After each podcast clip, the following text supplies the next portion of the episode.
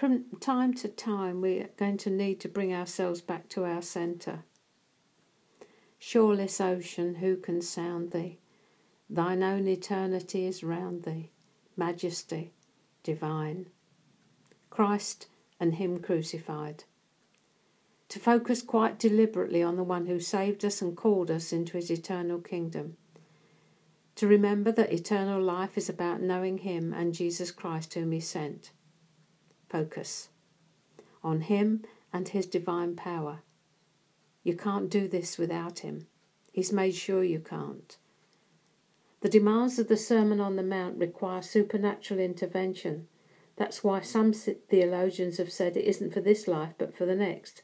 They left out the necessity of experiencing the indwelling Holy Spirit, not just in the rebirth, but in the power from on high. If you aren't baptized in the Holy Spirit, stop right here and humbly ask Him to come into you in power as He did at Pentecost, so that His purposes might be fulfilled on the earth in and through you. He'll be so happy to come, and you can't do this without him. It's his power that will get the job done, not your willpower or won't power, not all your determinations to do better next time, but his power indwelling you as you yield to his dominion. We do well at this point to remember that he extracts from us in a time of war what we gave him in a time of peace. We'll encounter that a lot in our fight for dominion over self and its incessant demands. Ah, that word again, dominion. That which he gave Adam and that which Adam lost. Peace with God and dominion over self. That which the second Adam has regained. Restoration of peace with God and dominion over the self life. Now we're embarking on our journey to regain our own inner territory by keeping in step with His Spirit and pushing back the giants that we will encounter in our own lives. Giants like look good, feel good, and be right. Be first, best, and right, that competitive spirit people are so proud to have. Giants like the desires for position, possession, and power. Giants like remain undisturbed. We're Waking the Dead here. Good book that, Waking the Dead, John Eldredge. I recommend it. Back to the script.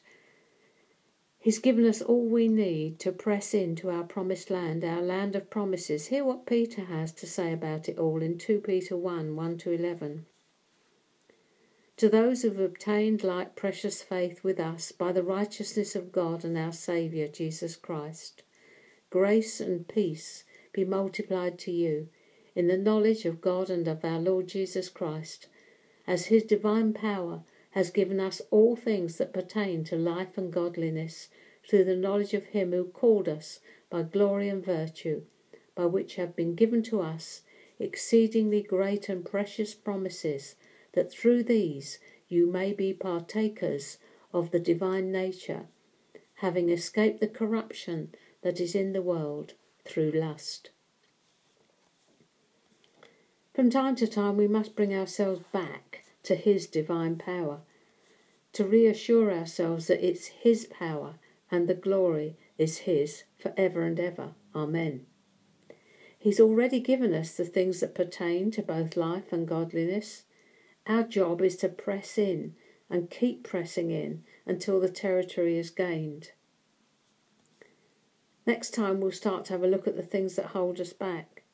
Meanwhile, I'll leave you with this thought from the message. Hebrews 12 1 to 17 in the uh, Message Bible, the discipline in a long distance race. Do you see what this means? All these pioneers who blazed the way, all these veterans cheering us on, it means we'd better get on with it. Strip down, start running, and never quit.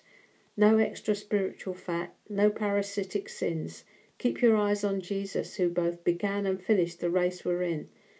Study how he did it, because he never lost sight of where he was headed, that exhilarating finish in and with God. He could put up with anything along the way cross, shame, whatever and now he's there, in the place of honour, right alongside God.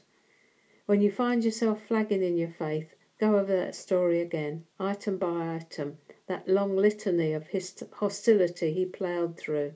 That will shoot adrenaline into your souls. Don't shrug off God's discipline. Don't be crushed by it either. It's the child he loves that he disciplines. The child he embraces, he always corrects. God bless you.